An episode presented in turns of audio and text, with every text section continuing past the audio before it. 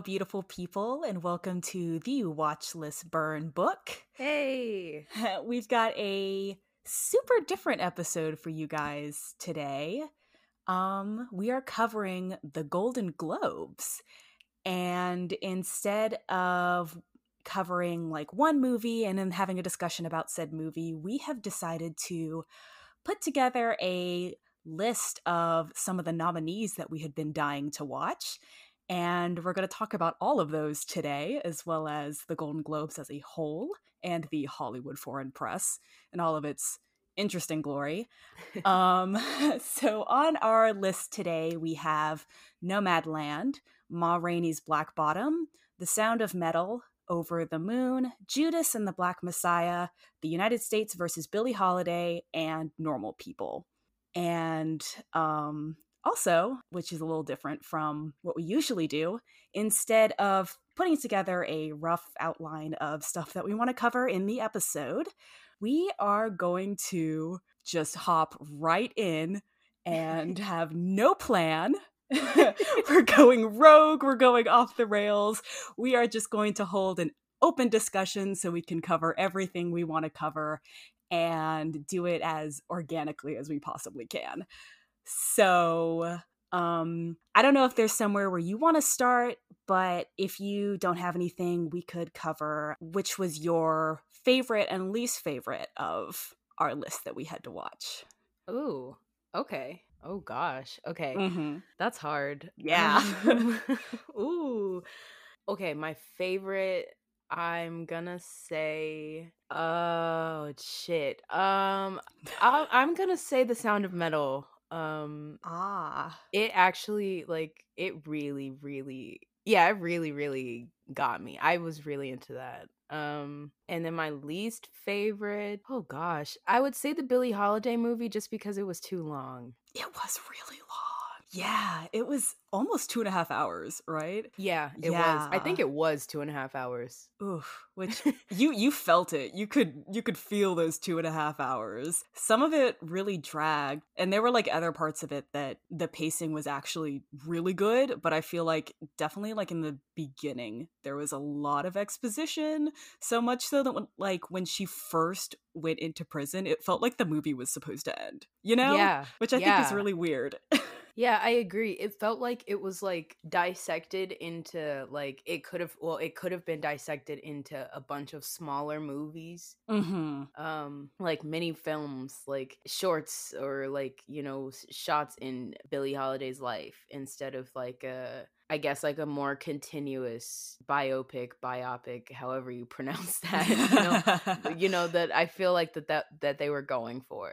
Yeah, it felt disjointed in a way, even though it was like trying to be pretty linear. It really, you're right. It really should have been a limited series. I feel like it should have been an HBO limited series, and I feel like it should not have been given to Lee Daniels. Yeah, an HBO series probably would have been really good, and mm-hmm. given it like the chance, I agree. Stop giving things to Lee Daniels. Um, but it like I yeah, it could have been a chance for them to explore her story a lot more in depth than they did because I think that they like they not even I think it, it's sure like they they picked and and chose very specific parts of her life to highlight, which is is good. Like eh, there were things about her that I learned in that movie that I did not know, so yeah. I appreciated that. But at the same time, I feel like they shorted other moments. You and I talked in our meeting before this about like that moment where it's a flashback to her childhood and it was just really weird like it one her child self came out of nowhere because they were literally like getting high in another room and then Ooh, yeah that Trevante was weird. Rhodes like walks away and then child Billie Holiday shows up and it's like a flashback scene and it was just yeah, it was weird. It like it felt like the movie kept trying to bend like the rigid reality that it was set in and like try to like lean into like art like not necessarily like art house but like a lot more artsy like freer in terms of how we I- interpret or envision reality and i was like okay but that that's not the vibe that she started with so i'm confused that is so true and that's honestly what really bugged me about it cuz i feel like if this is this might be a little weird, but if I feel like if there had been a limited series, we would have been able to have different directors in there, mm. probably mm. like female directors or just specifically not Lee Daniels. Um and that way we actually could have had a Billie Holiday that was more human and not so enigmatic. Because, mm-hmm. like, don't get me wrong, Andra Day was absolutely fantastic and she absolutely deserved her win. But it still, it didn't feel like a movie about Billie Holiday. It felt like a movie about literally everything else. And then Billie Holiday just happened to be there. Which, like, if you're going to brand this as a story like as a biopic about Billie Holiday and then everything she went through specifically at the hands of the government you you should focus more on Billie Holiday as a human being and I feel like the way the movie was made it when I when I think about biopics, I always think about if the person in the biopic would have actually approved of the way they were presented in there or not. And I feel like this is one of those cases where Billie Holiday wouldn't have liked it.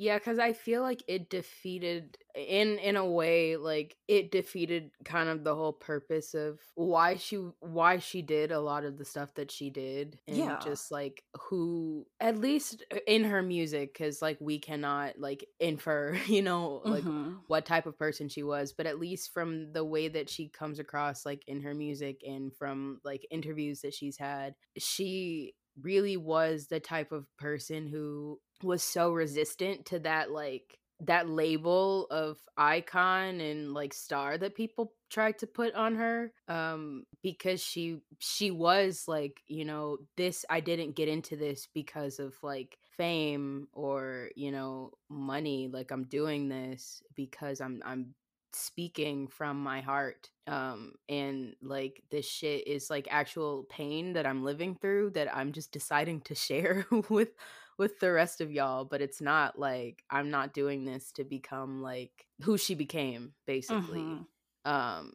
and yeah, I don't know. I feel like I agree. I think that sometimes they got a little into the whole presentation of who everybody thought Billie Holiday was instead of just like letting it be a movie where it's about her. See, all of you saying all of that made me think made me wonder what book it was based on because biopics tend to be based on like a, a, specific autobiography or a biography of people and i googled it and it's based on a book about the war on drugs. Yeah it's not even about her. Yeah which i think is a choice. I don't understand why that would be your go-to to base a biopic about billie holiday when there are like a myriad of other materials you could pull from to actually create a piece about Billie Holiday and not about everybody else that impacted her. Yeah, exactly, because it it basically is doing in in like a weird way that's not like intentional. It's basically doing the same thing that the government was doing in like highlighting her as an addict first and not mm-hmm. a human. Mm-hmm. Yeah. um and while it is definitely important to actually talk about addiction and not treat it as like oh my god a taboo we cannot talk about the fact that people do drugs like no it it it is a reality and she was honest about the fact that she was an addict, but like that was not all that she was. That is not all that people who are addicts are. Mm-hmm. Um, and yeah, I think that like a lot of times this movie really toed that line with becoming too much about well, the, the, same way that I felt about Queen's Gambit actually. We talked about that. Yeah. Um, where when you use like addiction as a plot device, it it can sometimes just get too like too into just your stance on drugs and addiction and not the story. Yeah. and the people.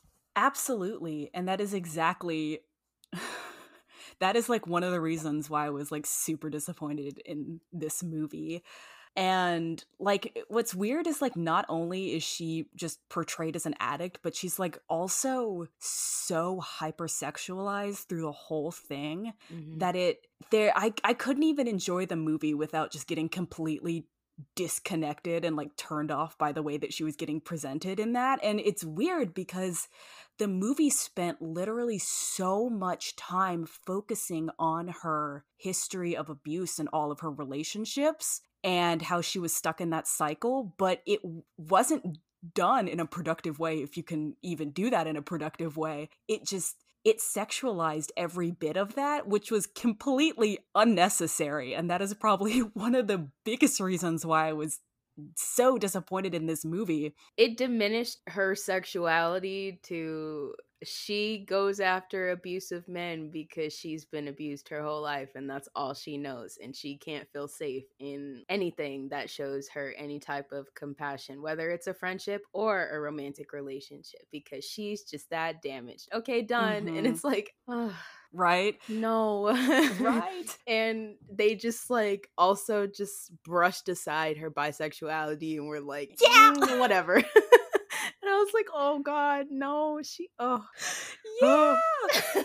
And like that's such a bold claim to make when you aren't gonna spend time on her on her childhood, you know? So like if you're gonna if you're gonna as a as a I guess a player or a screenwriter and as a director, if you're going to like make her trauma such a major point of the plot and you're not going to, you know, discuss where that came from and you're just going to like hype it up. I don't know, it's just it's it's weird. There are so many pieces of this movie that just were not well thought out and others that were actually extremely well thought out. So it, it, it really didn't look like they were putting their effort in like the right areas.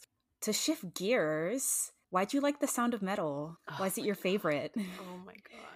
I i just think that it was I I I think that it's really important to just like I don't know, see and and just like absorb media about people who are disabled and have people in the movies constantly remind the viewer who probably is usually someone who is abled that, you know, disabilities are not things that you fix. Mm-hmm. And and people who have anything that you deem as like wrong with them, you know, like that is your problem and your fault. Um, which is not to say that like I watched this movie needing to be taught that like deaf people are people. That's not what I'm saying. But like I just I think that a movie like this that was obviously done with just actual care um and mm-hmm. attention and tried very very very very hard to not be ableist mm-hmm. um mm-hmm. i think was just really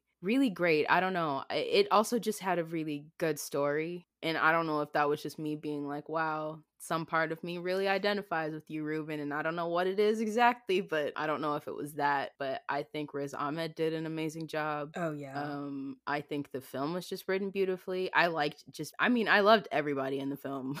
I think it was just full of just a really good cast of people. Um, mm-hmm. and I don't know. I appreciate when movies that are made, you know, like without I don't want to say without consideration for people who but basically like this movie was made without consideration for people who can hear um because it's not about mm, that mm-hmm. you know so it didn't matter like if I didn't like well I don't know what they're saying all the time because mm-hmm. I can't speak mm-hmm. sign language because it's not the point and it was just great to I don't know see so many deaf people who were able to work yeah um, because yeah. they people just think like you know if you aren't like 100% able bodied that you can't eh, do art or theater or act or perform and it's bullshit like so yeah i don't know i just this was just a really great movie to me and i thought that it was awesome that um this project uh, meant a lot to riz ahmed too. Yeah.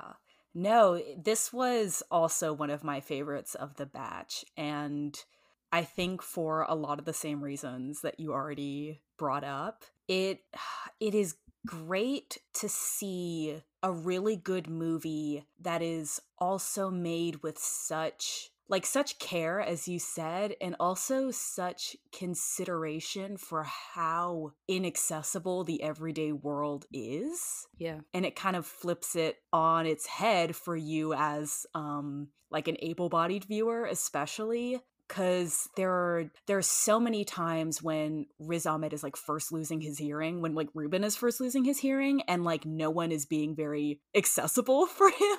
Yeah. And that's something that, you know, the able bodied viewer isn't gonna know, but like that is something that people who are deaf and hard of hearing are going to face constantly.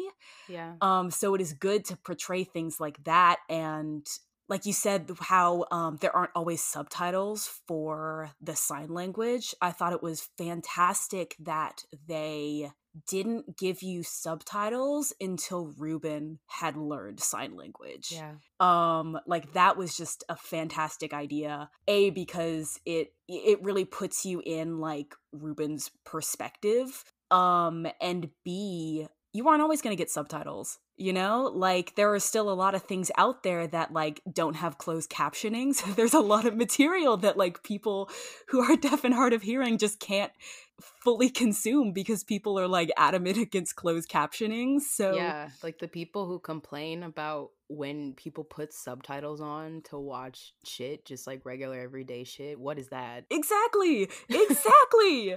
so just to have a movie like that and then have it be as stunning and well edited as it is and then have it also it didn't get a lot of nominations in the Golden Globes, which I was super bummed out Bullshit. about. Yeah, I Bullshit. Know. Um, especially since music is there, but like we can talk about that in a second. Um, but the Oscar noms just came out and it got a lot of nominations as it deserved, one of which being Best Picture. And I feel like that is so important to have. I am so happy about that. It makes me so mad that the Hollywood Foreign Press only gave The Sound of Metal like a nom for Best Actor and they gave music which is literally harmful to just about every single demographic that is included in that movie. A nomination for best actress and best motion picture. And i like i don't care. I don't care if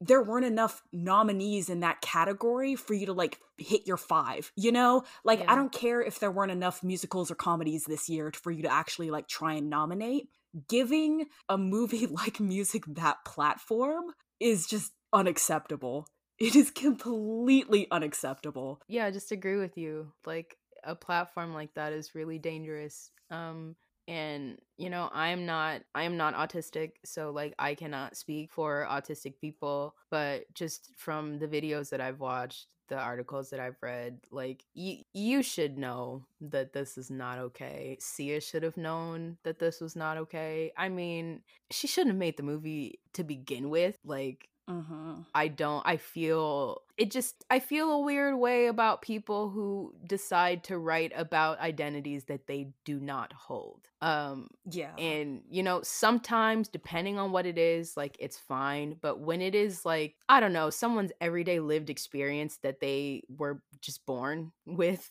and you don't understand but you're like fascinated don't make a movie yeah talk to people. You're curious Yeah. about autism, go talk to autistic people and don't talk to them like they're a science project.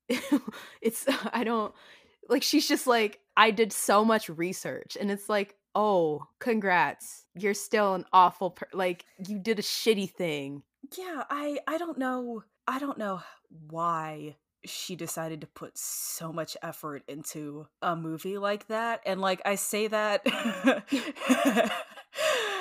and i immediately i immediately think back to again any of the the the reviews that i watched of this movie and it's it was it was made just to make her feel good about herself as the ally that she thinks she is which is completely horrific. Yeah. Um it's it's completely horrific a that she's going to spend so much money and effort to like chase clout and like not even like chase it but like provide clout for herself um and then she's going to proceed to submit it to the Hollywood Foreign Press, and the Hollywood Foreign Press is gonna vote and put it in the Golden Globes.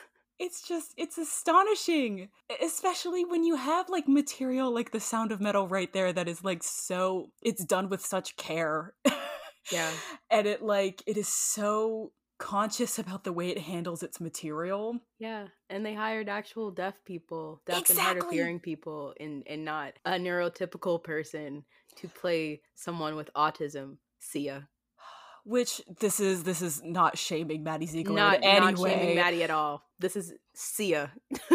This because is Sia's Maddie problem. Ziegler was a minor, and if you have a problem with her taking this role in this movie, you know, like be mad at the adults. She Yeah. had very little control of- of that, and if you actually like look into it, she was not happy or comfortable with this at all. So she was forced to do this, Mhm. which is a whole other thing. Because why is Sia being allowed to interact with children? Yeah, especially at this point, this that needs to be nixed. Like, The whole elastic heart thing was weird enough, yeah, and we just ignored it. Yeah, that should have been the red flag. We should not be surprised that like this movie has come out, you know? Like we we already knew that Sia was a little off it with Elastic Heart. Oh. And it's like Kate Hudson, like you took this job, girl. You are an actual adult. And Leslie Odom Jr., which I don't know how he got stuck in this this movie that literally compiled every every off the wall stereotype about Africa into one vague character and then she put Leslie Odom Jr. in there and then he agreed. Oh, Like I don't I don't know. I don't know. What, what the hell? I I don't know. Like Leslie, if you're trapped, like Let us know. Yeah. Do you need to get out? yeah, blink one once for yes, twice for no. Like I have my camera ready. I will take a picture. Like, come on. Call me. Let's oh go. my god. God. Um to switch gears a little. Um um another movie that I think was done well and with care um is Nomadland. which won a few awards that it was nominated for best motion picture and best director which i feel like were both very well deserved it was um, so well deserved. it's a very very good movie It's it's stunning. I you've already heard a little bit of this, but I've got a lot of thoughts about um the best director category in and of itself mm-hmm. because it it tends to be a category that's just given to the best movie like it's it's usually considered like a second best motion picture because usually the movies in both categories are pretty close to the same which i think is completely ridiculous because there are so many times where a director can be awful and the finished product is really good. Mhm. like being a good director or having a fantastic final product does not mean that you were a fantastic director. However chloe zhao is literally unlike anyone i have ever seen in my entire life like nomadland just has this like simplicity to it that it it it doesn't it like it's a very simple movie but it is easily like the best and most effective movie i've probably seen in years. Yeah and it like is a perfect example of a movie does not have to be two hours to be a good movie because it's like an hour and 20 minutes. Mm-hmm um mm-hmm. and it is so god I've, i'm sounding so pretentious. It's so effective. Um but it's, we're a couple of film bros today. Yeah you know our our non-existent film degrees. Um, it like yeah but it, it really is because it's like i don't know from the moment it starts like it does it does what a lot of movies try to do where it like gives you the circumstances at the beginning like okay shit's really dire here we go we're dumping you in in media res like get ready and with this one i don't know like it it didn't feel like I was catching up to figure out like what the hell was going on. Like we were at the point in Fern's life where she was right then, and when the movie ended, we were not gonna know where the hell Fern was going next. But Fern was gonna take care of Fern. Um, Mhm. and that was like that was like the undercurrent of the movie. But in the meantime, like you got to see this incredible community of people, which I love. Jackie told me they're all real people like not actors at all I, I think that is incredible i love when movies do that um because the stories that you hear are those people's actual stories it is not some writer just like thinking about oh well what do i think someone who gave up everything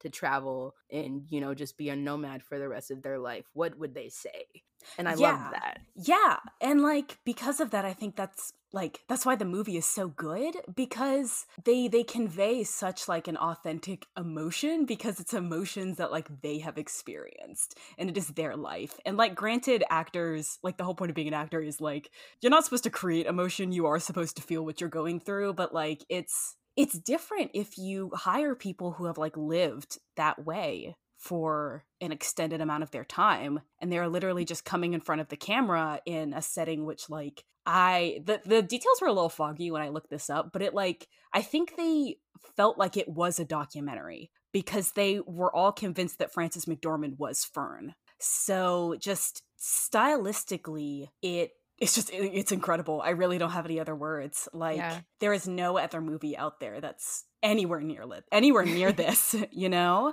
Yeah, I agree. It's beautiful. Watch it. Shh, It's please on Hulu. Go watch it. with a box of kleenex like goddamn i Yeah. literally cried the whole time but it was so good Oh god, that's a great segue. Um speaking of movies that make you cry, um the only animated movie on our list is Over the Moon, which was nominated for best animated picture and it didn't win, which I'm like, okay. But Soul won, right? yeah So okay, never mind. The black people won, so I'm not mad. no It's okay. disrespect to the East Asian community. I I'm sorry. Um because this movie was great. I really I my point, this movie made me cry, like bawl, like a baby.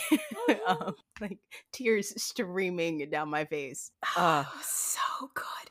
It it was produced by the same person that did like Tarzan and all like the fantastic Disney classics, but it was not like a Disney project and you could tell because it just it felt so authentic and it Yeah. felt so beautiful. And like I have never I have probably never gotten as emotional from a Disney movie as I did from this movie. Like the whole the whole last 30 minutes, give or take, where they're like directly discussing depression and loss. Like it, oh my God, it hits you like a freight train, but it is so. It's not done in like a cheesy way. It's literally done in a very genuine way. And I think that is, oh, it's so good. It's so good. Not to mention it, all of the music num- musical numbers felt like like all the musical numbers on the moon felt like Eurovision entries, and I thought that was fantastic. Like that's what I need. I need four costume changes in one number. Yes. Like Chang'e's just like welcome to Lunaria song. God, That was fantastic. incredible. Phillipa Soo was so good. See, this is the stuff that we need to see Phillipa Soo in. You know, yeah, Buck like Hamilton. yeah, Hamilton, which. Uh, that's a that's another can of worms. But like that Mhm. did not convey her range as well as this did, and I will die on that hill. I agree. And it's just, yeah, I don't know. It, like, not to get too, like, depressing, but, you know, if you've ever lost someone, whether it's like a parent or a sibling or a friend, even grandparent, relative, whatever, if you've lost someone, it's, it's a really, it's a really good movie to watch because I think that it, like, it handles loss and acceptance in a really really beautiful way that Mhm. is understandable and delicate enough for anybody of all ages i think and that's like the important part because it's a good portion of this movie is like how to teach children how to grieve Oh, Um, absolutely.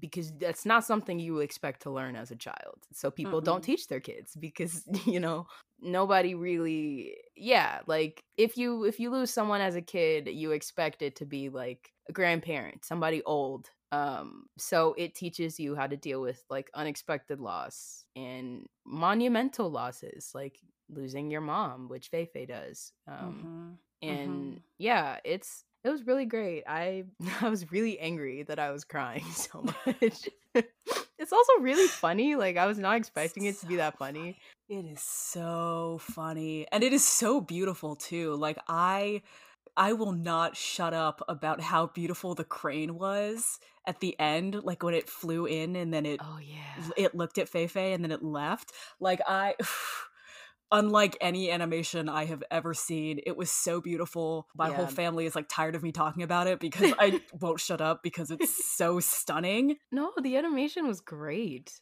I agree with you. Oh gosh, Just, we got one more on our oof, list. Um, all right. Ma Rainey's Black Bottom. Um, oh wait, no, we have two. Shit. Um, yeah, we have two. Shit, we've Let's got Ma Rainey and Judas. Um, which is great. We because we kind of wanted to talk about them in tandem a little anyway. Yeah. Um, but um, uh, Chadwick Boseman won his well-deserved Best Actor. Rest in peace.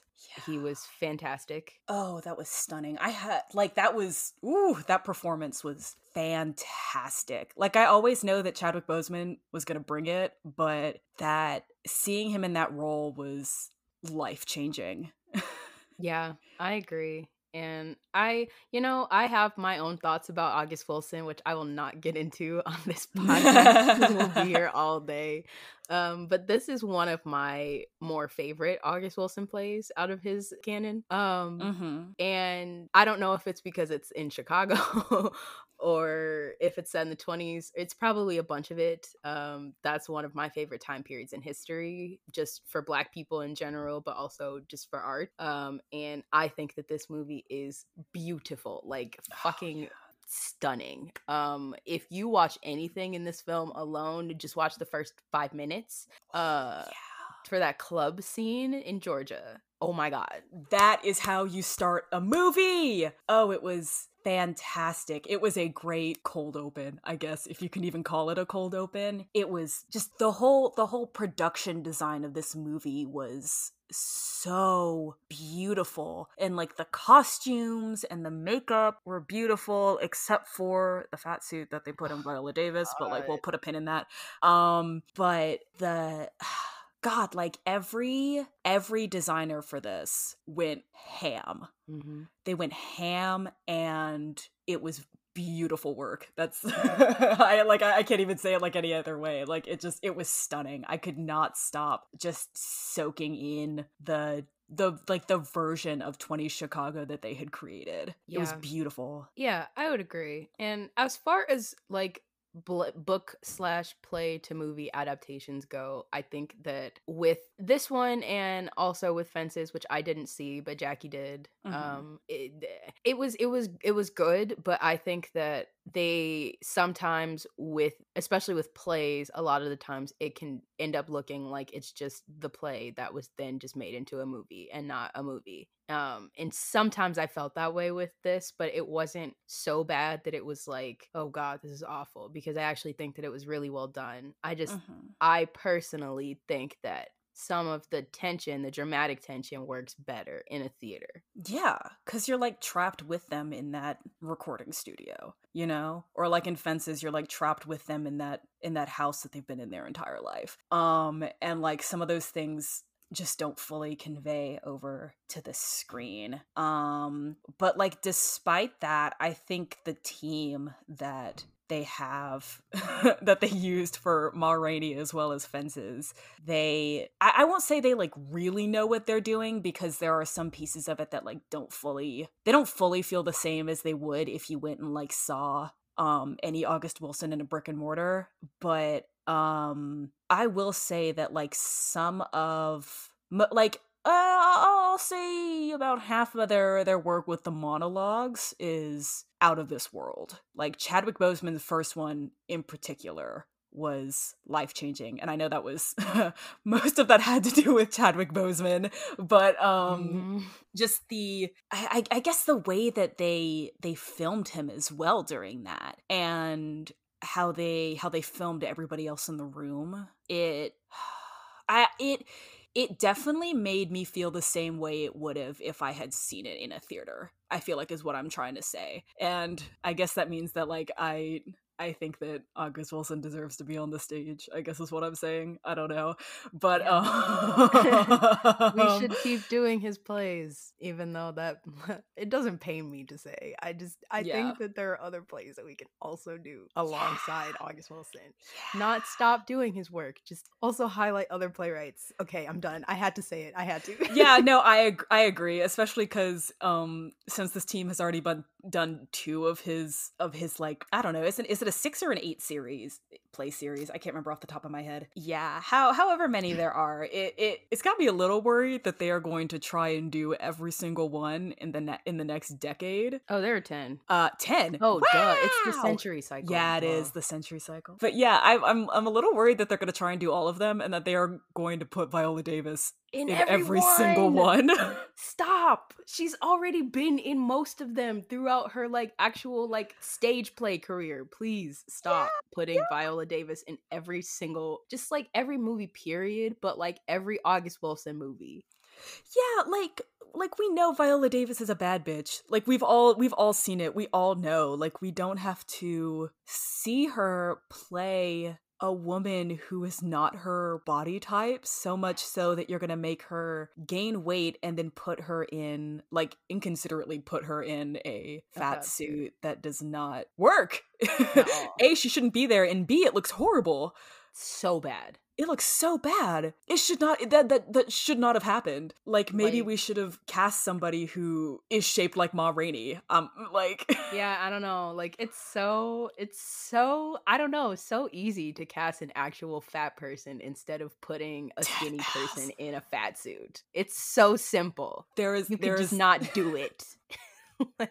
there is no way to like justify not doing that, you know? Like I don't care if it's Viola Davis. Like that's not a justification to like mm. No, not cast all. somebody.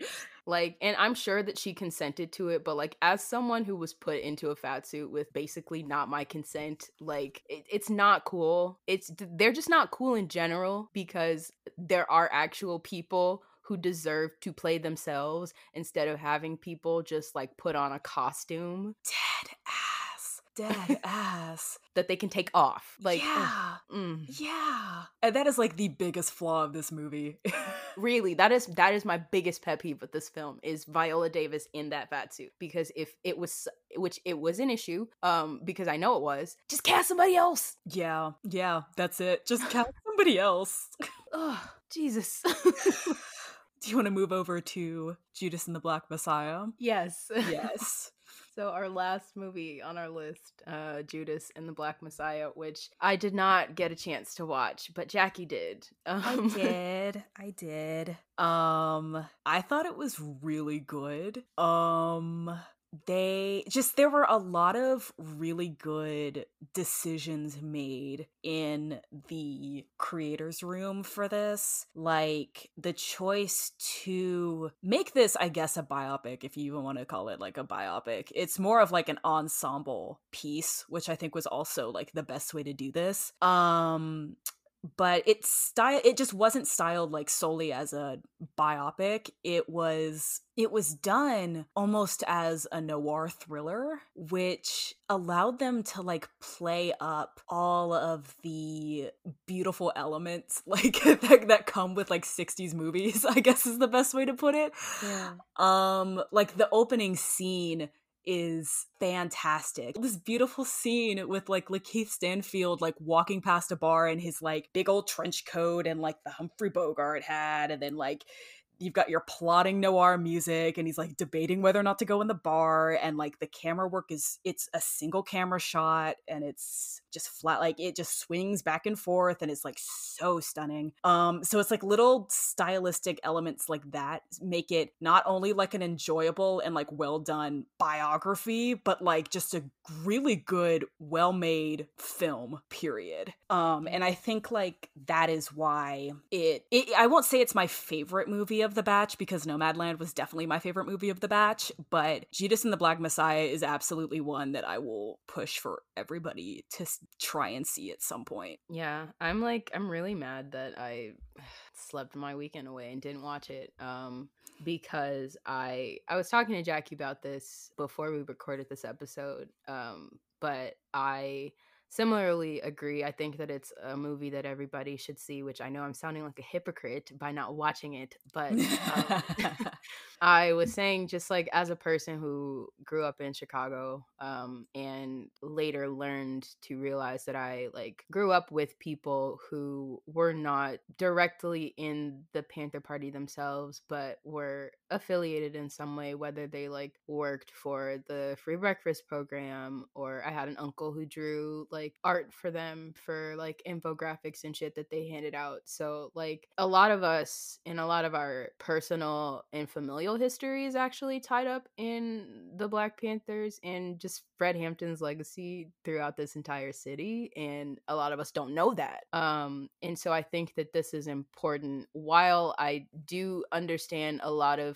people's critical opinions about creating stories that are gonna, you know, make millions and profiting off of the stories of people who have been killed or are still incarcerated because of the fight, you know, for our literal existence as people. Mm-hmm. Um, I understand a lot of people being frustrated, but at the same time, I think that, yeah, I like, I get that and I agree, but I also do think that it, it is so important that this movie is being made and that Fred Hampton's story is being told, especially truthfully, and not what they'll teach you in school, um, in your history class. Which, yeah, yeah, we talked about it in school, and it was very bare bones, and the FBI was made to seem a lot less culpable than mm-hmm. they were when I learned about it initially. And that's a problem. So, yeah. Yeah. And I, like you said, I think for that reason, this is this is a very important movie to have. I know that's probably like the fourth time I've said this during this entire this entire episode, but oh well. Yeah, um right. um and yeah, like I I understand that it's definitely frustrating to have these big names make such a blockbuster movie about this story and then just make a whole bunch of money and then not do anything with it. Like I I agree that like if they really wanted to you know, um, handle this material with care, I guess is the best way to say it. And that's also something I've said like 40 times this episode. Um, they would like turn around and um, put this money, like put the money that they have gotten um, towards, you know, like mutual aid and like other opportunities like that. Um, and like to, um, y- you know, like back into the Chicago community, I guess is what I'm trying to say. But um, at the same time, like, I I feel a little weird like shaming it for its success because unlike I'm just mm, I guess unlike the Billie Holiday movie and unlike movies that do happen to go to awards shows a lot of the time, this is not a movie made for awards. Mm-hmm. This is a movie made for like by people who were actually like involved in yeah. these events and made for the black community. And I think that's why it's important that it's not like just a ye old biopic, that it's actually like a film. Yeah. The fact that his family worked on this, I think, is important. Mm-hmm. Oh, absolutely. there have been like I want to say like three Fred Hampton movies that have been tried to be made. yeah, there's there's a lot. um, and everybody was like no no no um and so the fact that this exists i think yeah i agree with you um people wanted this to be out there because they want the story to be told um especially because although we it it could be happening right now we don't we don't know because it hasn't been publicized but like we are going to see shit like this again um mm-hmm. with people that you know we grow up knowing just like I mean, Fred Hampton would be my grandma's age right now. Mm-hmm. Um, so like yeah to put that in perspective which is not that old um and mm-hmm. like that's that's the point is he was killed very very very young um and it it really just yeah it shook it shook the city it shook the movement it just yeah yeah it's it's yeah it's it's an important important story for us to continue to talk about just as a larger black community in just the scope of the way that we just navigate the world now like and pay attention to that shit and to be wary of police and the feds mm-hmm, as mm-hmm. much as they mm-hmm. are glorified in basically everything that we watch yeah yeah which is why okay which is why i'm a little annoyed i i'm semi annoyed because i know it was a good thing that like warner brothers put in so much effort in order for this movie to happen um and like bankrolling it but um I'm a little annoyed a at the whole Warner Brothers HBO Max situation, Ugh. which that is something that will not get covered now because I could talk for 40 days and 40 nights about it. um, but because because of that because of like Warner Brothers and HBO Max being in evil cahoots with one another, um, this movie was only on HBO Max for two weeks. Yeah, give like or take. Thirty, I think it was thirty-one days. I think they 31 said days. because they it was released on February twelfth. Ah, that would do it. Yeah. Um, they took it off on the fourteenth. So yeah, like a month and two days. Yeah, which is absolutely bonkers because one HBO Max it costs an obscene amount of money. Mhm. Um it If that it's not already in your cable subscription, why would you get it? yeah, it's it's bad shit. That's ooh, it it drives me it drives me off the rails. But um to only have a movie on there for 31 days and then after that like force people to go out in the current climate in order to watch it if they want to and they have like the ability to is ridiculous. And then on top of that, they I don't know if you face this problem, but for me, they were HBO Max was dead set to play this movie in like movie theater quality, so much so that it crashed what I was watching it on several times. So I Mm. couldn't I couldn't back out of it and I I couldn't hit pause. Mm. I just had to like restart my PS4 a couple times so it would actually play and then I couldn't do anything with it. I just had to sit there and deal with it and I feel like that Yeah. there's there's no need to give people that ex- like a movie theater experience at home especially when people don't have the like don't have the technology to do that and that's right, exactly. I'm watching this shit on my laptop. dead ass like i'm watching it on an old ps4 that i have like used the hell out of for several years i don't have the ability to watch this with surround sound so i think you should do this in a format that is more appropriate for your viewers but they aren't going to do that and i think that it, it, it goes against everything that judas and the black messiah should be about yeah. but like it's Yeah. not their fault because I know it's like Warner Brothers' fault for doing this. Um, but I I hate to see them sucked into that. Yeah, it sucks. And it sucks because I feel like had this movie not come out in the pandemic, at least the way that I know that my city organizes, I feel like there would have been so many community viewings. Oh Um, yeah, Just like for, I mean, I don't even know, like for free or for like a discounted price. Kind of like what they did with like a lot of the black kids at WashU when Black Panther came out Mhm. um, where like organi- organizations will buy tickets in bulk and people can go see them. Um, and, and I feel like that that could have happened here, and it, it's a shame that um, like the world is where it is right now. Um, you know, so that people can't get out into the movie theater. Which is, I'm not saying that like. I'm complaining that I can't go to the movies. I'm not.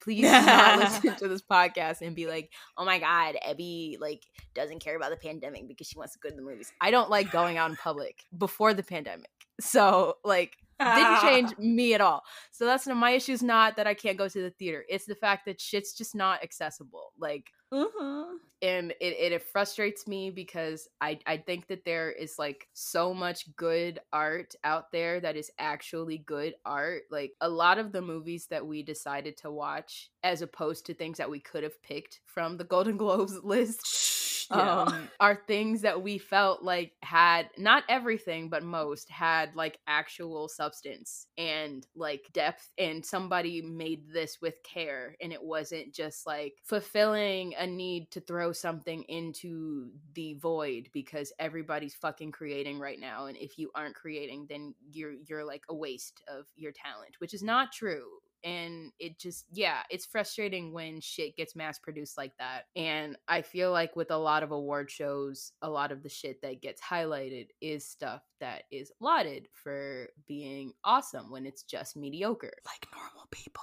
like normal people or emily in paris Absolutely. um, which apparently is racist i didn't even know i haven't watched it you know, I'm not surprised. I don't know why I'm gasping. Um, which I mean, why are you surprised? France is racist, Europe is racist. Like, okay, hey, uh, um, we, we we got that. The world's racist. Like, I, okay, um, you know, I just yeah, I don't know. I feel like with this this specific award cycle, they had a bunch of stuff that was nominated that did not win that deserved the wins. Um, and I'm I'm I'm frustrated. Yeah, I I don't yeah. I okay, so some opinions on the Golden Globes. They they have a tendency to like get a severe hard on for bad movies that mm. are um created specifically for award season. They just like play right into it, which I I hate, which is why La La Land got as far as it did.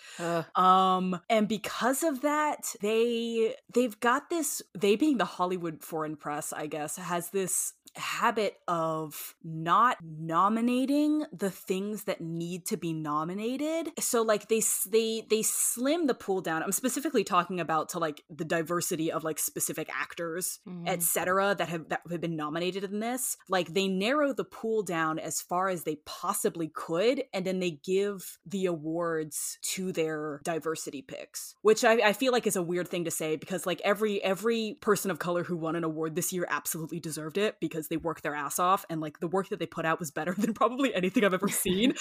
um yeah. but the fact that people like Michaela Coel didn't even make it into the door was ridiculous. There were like a bunch of other TV shows and movies and people that worked on those things that should have been nominated, but they picked a very watered down pool so they could basically offer awards to the people that were easy, which is something that drives me bonkers.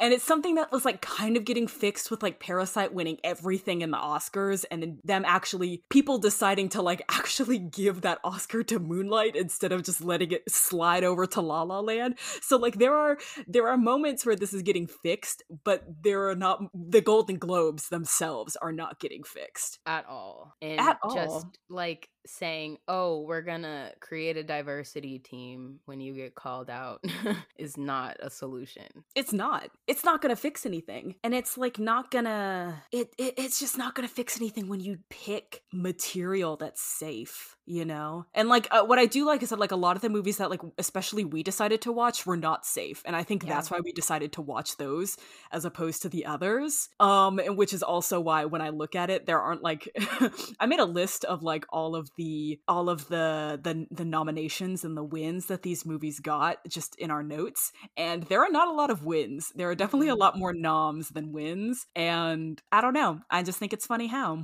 All right um So we, I don't know, we can't really do Michelin stars for like every single film because that would take forever. Mm-hmm. Um, so we decided we would rate like the nomination pool itself and then uh, the Golden Globes. So two Michelin star ratings for this yeah. episode. Um, the first one, uh, we've given the nomination pool a mini drum roll, please um a one uh because there are some actual good things amidst a lot of the white bullshit. Yeah yeah and like we said the the ones that we have picked are pretty much like that's the really good ones. Those are the good ones. yeah um sorry about it. Uh just there's there's there's no consistency in nomination pools and I I don't know if that's the point or what, but it's uh, mm, fix it. Yeah, agreed. Um, Which is why you get a zero overall Golden Globes. Yeah, like like what the hell? Like we shouldn't. Okay, we shouldn't have had the Golden Globes here, anyways.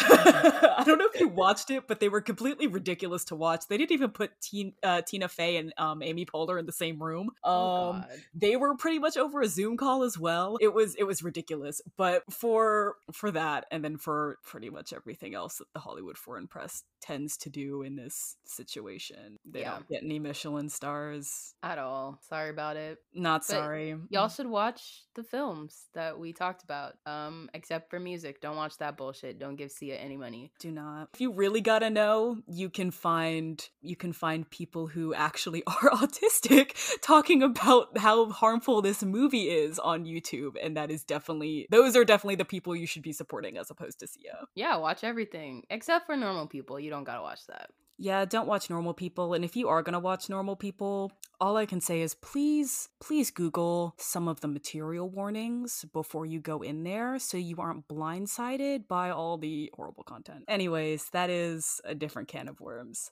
But yeah, mm-hmm. TLDR, thank you for going through this this journey with us as we try something new and cover a whole bunch of material in a little teeny tiny amount of time. Thanks for listening. If you enjoyed listening, subscribe to the podcast wherever it is that you are listening and follow us on our socials at the Watchlist BU1 on Twitter and Instagram. If you have thoughts on this episode that you'd like to share, or if you hated everything we said, drop us a voice message on our website. On our next episode, we'll be covering I'm Thinking of Ending Things, which is available to watch on Netflix. Happy watching, and don't forget to do the reading. Yes, you have reading for next week, so do the reading. Bye.